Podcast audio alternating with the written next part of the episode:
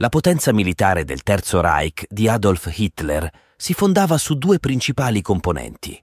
La Wehrmacht, incaricata di sopportare il peso principale della Seconda Guerra Mondiale, e le Waffen SS, che avevano la responsabilità del controllo interno, pur essendo coinvolte su vari fronti. La Wehrmacht era suddivisa nelle tre classiche branche militari presenti in tutti gli eserciti del mondo, l'esercito di terra, l'aeronautica e la marina. Le SS, invece, costituivano una formazione paramilitare direttamente collegata al Partito Nazionalsocialista e il loro ramo armato, noto i combattenti delle SS, in effetti divenne una sorta di quarta componente della Wehrmacht nel corso della guerra, anche se formalmente rimase separata da essa. Inizialmente Adolf Hitler aveva pianificato che le Waffen SS avrebbero svolto principalmente compiti di polizia, una volta che la vittoria finale fosse stata ottenuta, motivo per cui avevano il compito di rimanere ufficialmente distinte dall'esercito regolare. Tuttavia, con il passare del tempo, le Waffen SS furono aperte a volontari di discendenza germanica che non fossero necessariamente di cittadinanza tedesca, conosciuti come Volksdeutschen, e successivamente anche a individui di varie etnie soggette al dominio del Reich. Questo stesso principio fu esteso anche alle forze armate regolari. Le ragioni alla base dell'inclusione, all'interno delle forze armate del regime nazionalsocialista, di persone di diverse origini etniche e confessioni religiose, nonostante la natura totalitaria e razzista del regime, sono diverse. Tuttavia, va notato che gli ebrei furono esclusi completamente, dato che i nazisti negarono loro persino il diritto di esistere. Il nazionalismo giocò un ruolo determinante in questo contesto storico. In numerose regioni, le minoranze di lingua tedesca o simpatizzanti del regime nazista avevano un forte desiderio di far parte di quella grande Germania idealizzata da Hitler. Ad esempio, il regime croato degli Ustascia aveva ottenuto l'indipendenza grazie all'intervento militare tedesco nei Balcani. Era evidente che, in caso di sconfitta di Hitler, la Croazia avrebbe perso l'indipendenza acquisita e sarebbe stata reintegrata nella Jugoslavia. Allo stesso modo i fiamminghi belgi, desiderosi di autonomia politica, vedevano nella collaborazione con i tedeschi un'opportunità per perseguire i propri obiettivi. Questa dinamica si rifletteva anche fra le varie etnie dell'Unione Sovietica, come i lituani, gli estoni, gli ucraini, i georgiani, gli armeni, gli azeri, i cosacchi, i calmucchi, gli uzbeki e i turkmeni. Essi aspiravano a un nuovo ordine che non fosse più dominato da Mosca, soprattutto in quella parte dell'impero sovietico che i tedeschi avevano progettato di annettere a causa delle sue ricche risorse agricole, minerarie e petrolifere. Inoltre, è importante ricordare che Hitler suscitava un ampio fascino in tutta Europa, grazie anche al forte sentimento di rivincita che animava la Germania, desiderosa di riscattarsi dalle umilianti sanzioni imposte dopo la sconfitta nella Prima Guerra Mondiale. Questo era alimentato dalla rabbia nei confronti delle nazioni vincitrici, come Francia, Inghilterra e Stati Uniti, le cui politiche avevano generato antipatia in molte persone in questo contesto, sostenere la Germania sembrava un'opzione allettante, almeno fino a quando il nazismo non rivelò la sua inquietante sete di potere. Per quanto riguarda i vertici tedeschi, la loro tolleranza e addirittura l'auspicio di arruolare volontari non tedeschi possono essere facilmente spiegati dalla necessità di disporre di una vasta riserva di forze umane da impiegare in vari teatri di guerra. Non sorprende quindi che subito dopo l'invasione dell'Unione Sovietica, il 22 giugno 1941, con l'operazione Barbarossa, il numero di volontari stranieri sia aumentato in modo significativo.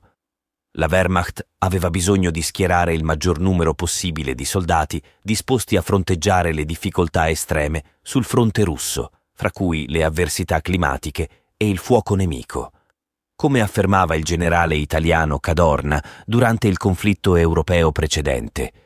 La nostra arma migliore è la grande quantità di uomini da mandare all'assalto. E Hitler, insieme ai suoi generali, condivideva questa convinzione. La disponibilità di armi moderne da sola non era sufficiente. Servivano uomini per conquistare nuovi territori e, una volta conquistati, per mantenerne il controllo. Il progetto ambizioso di sottomettere l'intera Europa richiedeva una riserva inesauribile di risorse umane per poter essere portato a termine con successo. I primi reparti stranieri che si unirono alle forze tedesche comparvero nell'autunno del 1940, quando furono costituite divisioni in Danimarca, soprattutto nella regione dello Schleswig-Holstein e in Norvegia. Queste divisioni furono istituite principalmente su pressione di Heinrich Himmler, il capo delle SS. La divisione danese Viking, che raggiunse un contingente di 20.000 uomini nel 1941, è fra le più celebri di queste unità alleate alla Wehrmacht.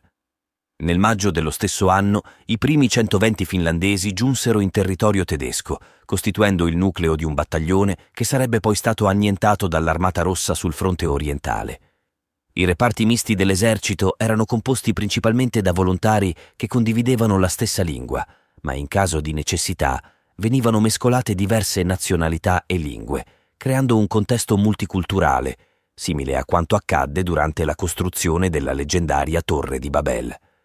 Tuttavia, il comando rimaneva sempre tedesco, con gli ordini impartiti nella lingua tedesca per rispettare l'orgoglio nazionalista delle unità e per mantenere alta la coesione, spesso venivano utilizzati stendardi formati dalle bandiere nazionali dei soldati, con insegne scritte nella lingua madre dei combattenti, anziché in tedesco. Ad esempio, sul vessillo nazionale danese era scritto Dannebrog, invece del termine tedesco Dänemark, mentre il contingente dei Paesi Bassi veniva denominato Niederlande, per i suoi 1700 uomini. Questo dimostra una certa sensibilità nei confronti dei volontari stranieri che combattevano per la Germania, anche se erano i primi a essere sacrificati.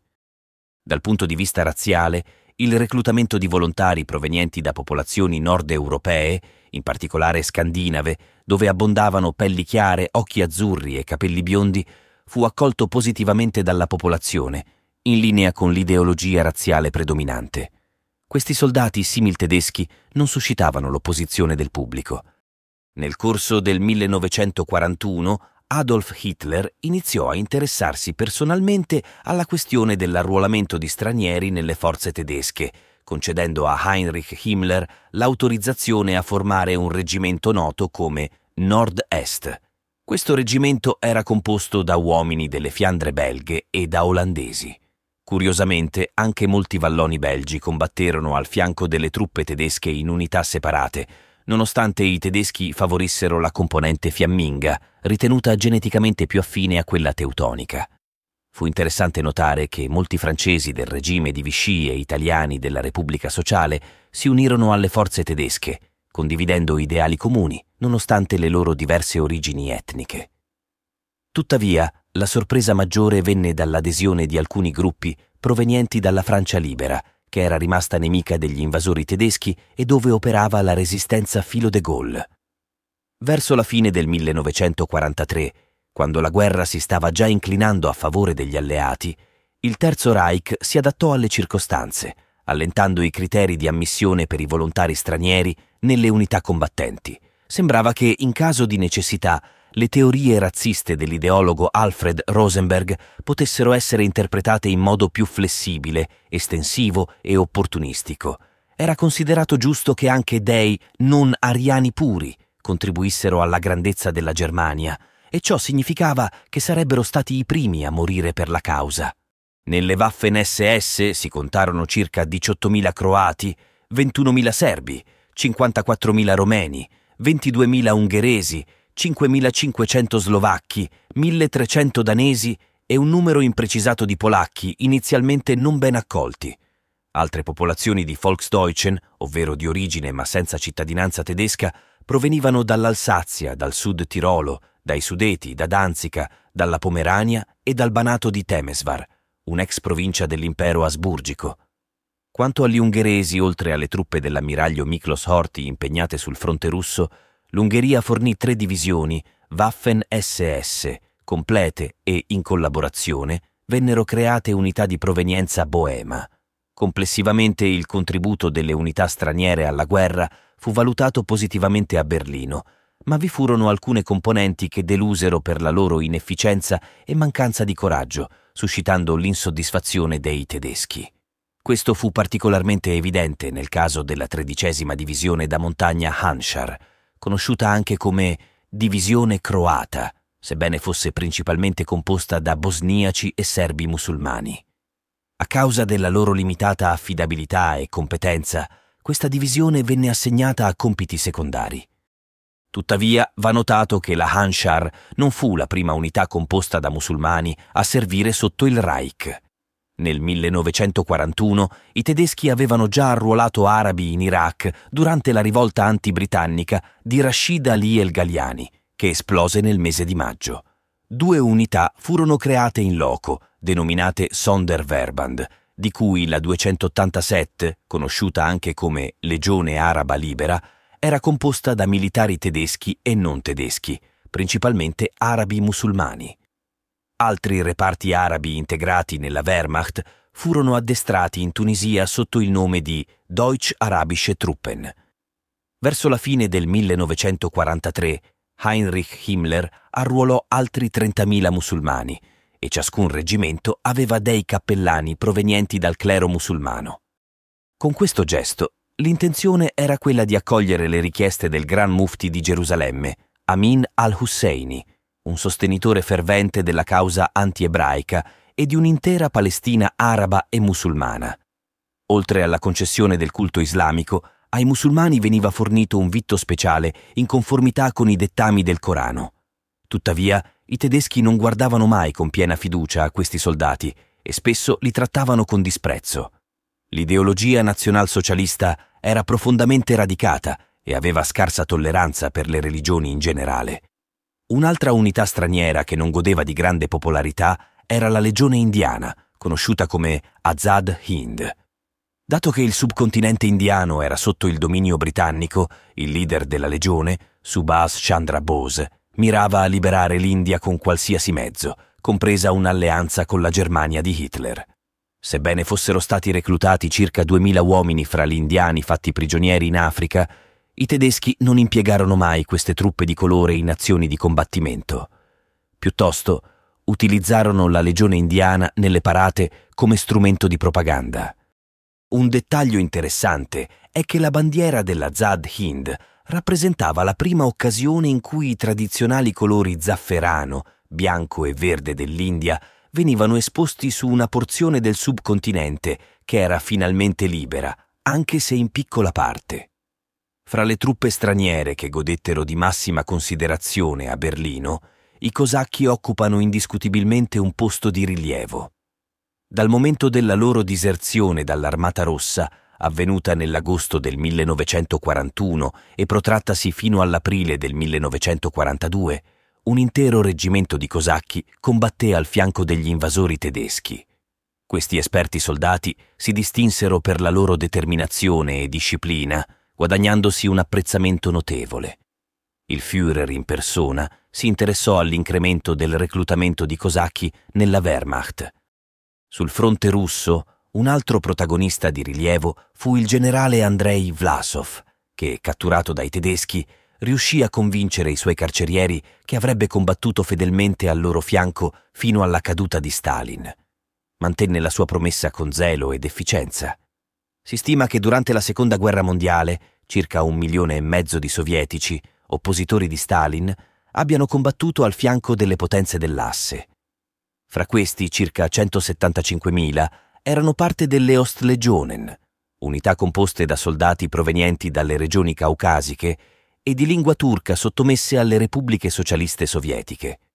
È interessante notare che nell'esercito tedesco vi erano anche giapponesi e coreani, il che si può spiegare grazie alle affinità ideologiche fra il Reich tedesco e l'impero del Sol Levante, che comprendeva la penisola coreana. A proposito di ciò, c'è una testimonianza di un soldato americano sbarcato in Normandia che si imbatté in quattro coreani in uniforme tedesca fatti prigionieri. Questi coreani raccontarono di essere stati catturati dai sovietici a Nomonhan nel 1939, costretti a indossare l'uniforme con la stella rossa catturati successivamente dai tedeschi durante l'operazione Barbarossa e convinti a combattere per l'asse, finendo così sul fronte europeo. Un anno dopo lo sbarco in Normandia, durante l'assedio sovietico di Berlino, fra gli ultimi difensori disperati del Terzo Reich vi furono i francesi della divisione Waffen-SS, Charlemagne, i rimanenti gruppi scandinavi della Nordland e un battaglione di soldati provenienti dalla Lettonia. Nel caos della guerra si sono intrecciate storie straordinarie di unità provenienti da ogni angolo del mondo, costrette a combattere sotto diverse bandiere. Questi uomini erano senza patria, dispersi in campi di battaglia lontani dalle loro terre d'origine, trascinati nel vortice di una catastrofe di proporzioni immense, scatenata dalla follia di un genio del male.